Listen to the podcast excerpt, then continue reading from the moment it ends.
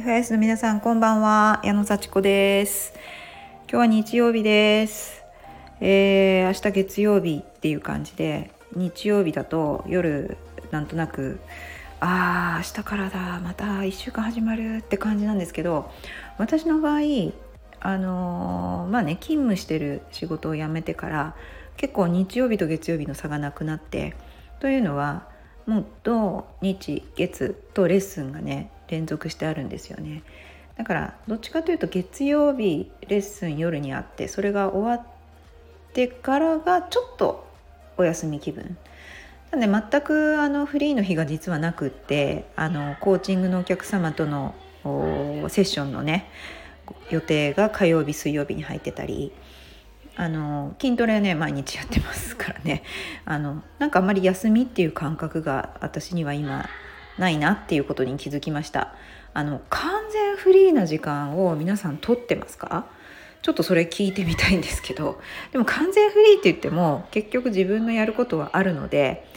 本読んだり、えー、筋トレしたり動画を見たりそういう感じで、まあ、学びの時間に充てるっていうのが完全フリーな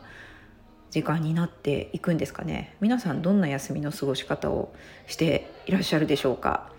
はいそういう意味ではねちょっとこうやっぱりオキシトシンドーパミンを出す行動出しやすい行動というのを取るというのもまあ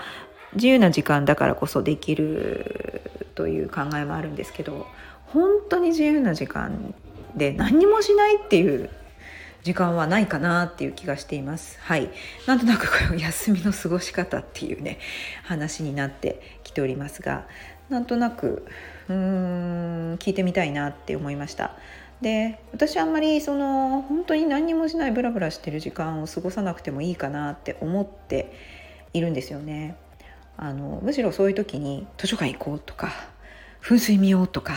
それもやるべきこととして、えー、セットしておかないと絶対行かなくなってしまう。いやそれこそ眠って終わるみたいなぼーっとテレビを見て終わるとか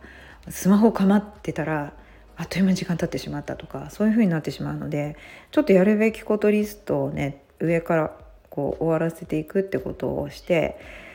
えー、ちょっとこうオキシトシン出すようなこともまあねあの友達と約束とか子供と、えー、食事に行くとかね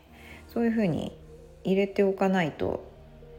あまりにもなくなってしまうっていう感じなんですけどどうでしょうね。こういう過ごし方っていいのかどうか。本当に本当に何にもない時間っていうのを過ごしてないなっていうのは分かりました。でね私ちょっと決めたことがあって朝ちょっともう少し早起きしたいなって思うんですね。今5時半に目覚ましかけて5時45分に起きてます。そんな感じ。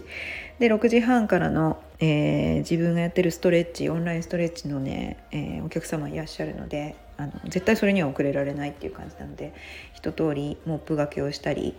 ちょっと身支度を整えたりするためにね6時前には起きてるんですけれども、まあ、洗濯畳んだりね洗濯物畳んだりそういうのもあるので、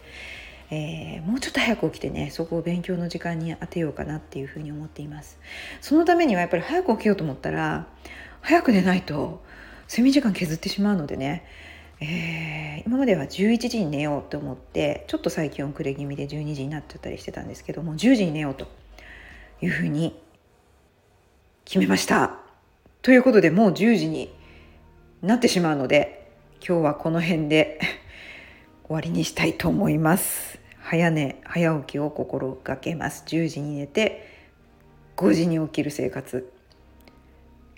やります。それでは皆さんおやすみなさい。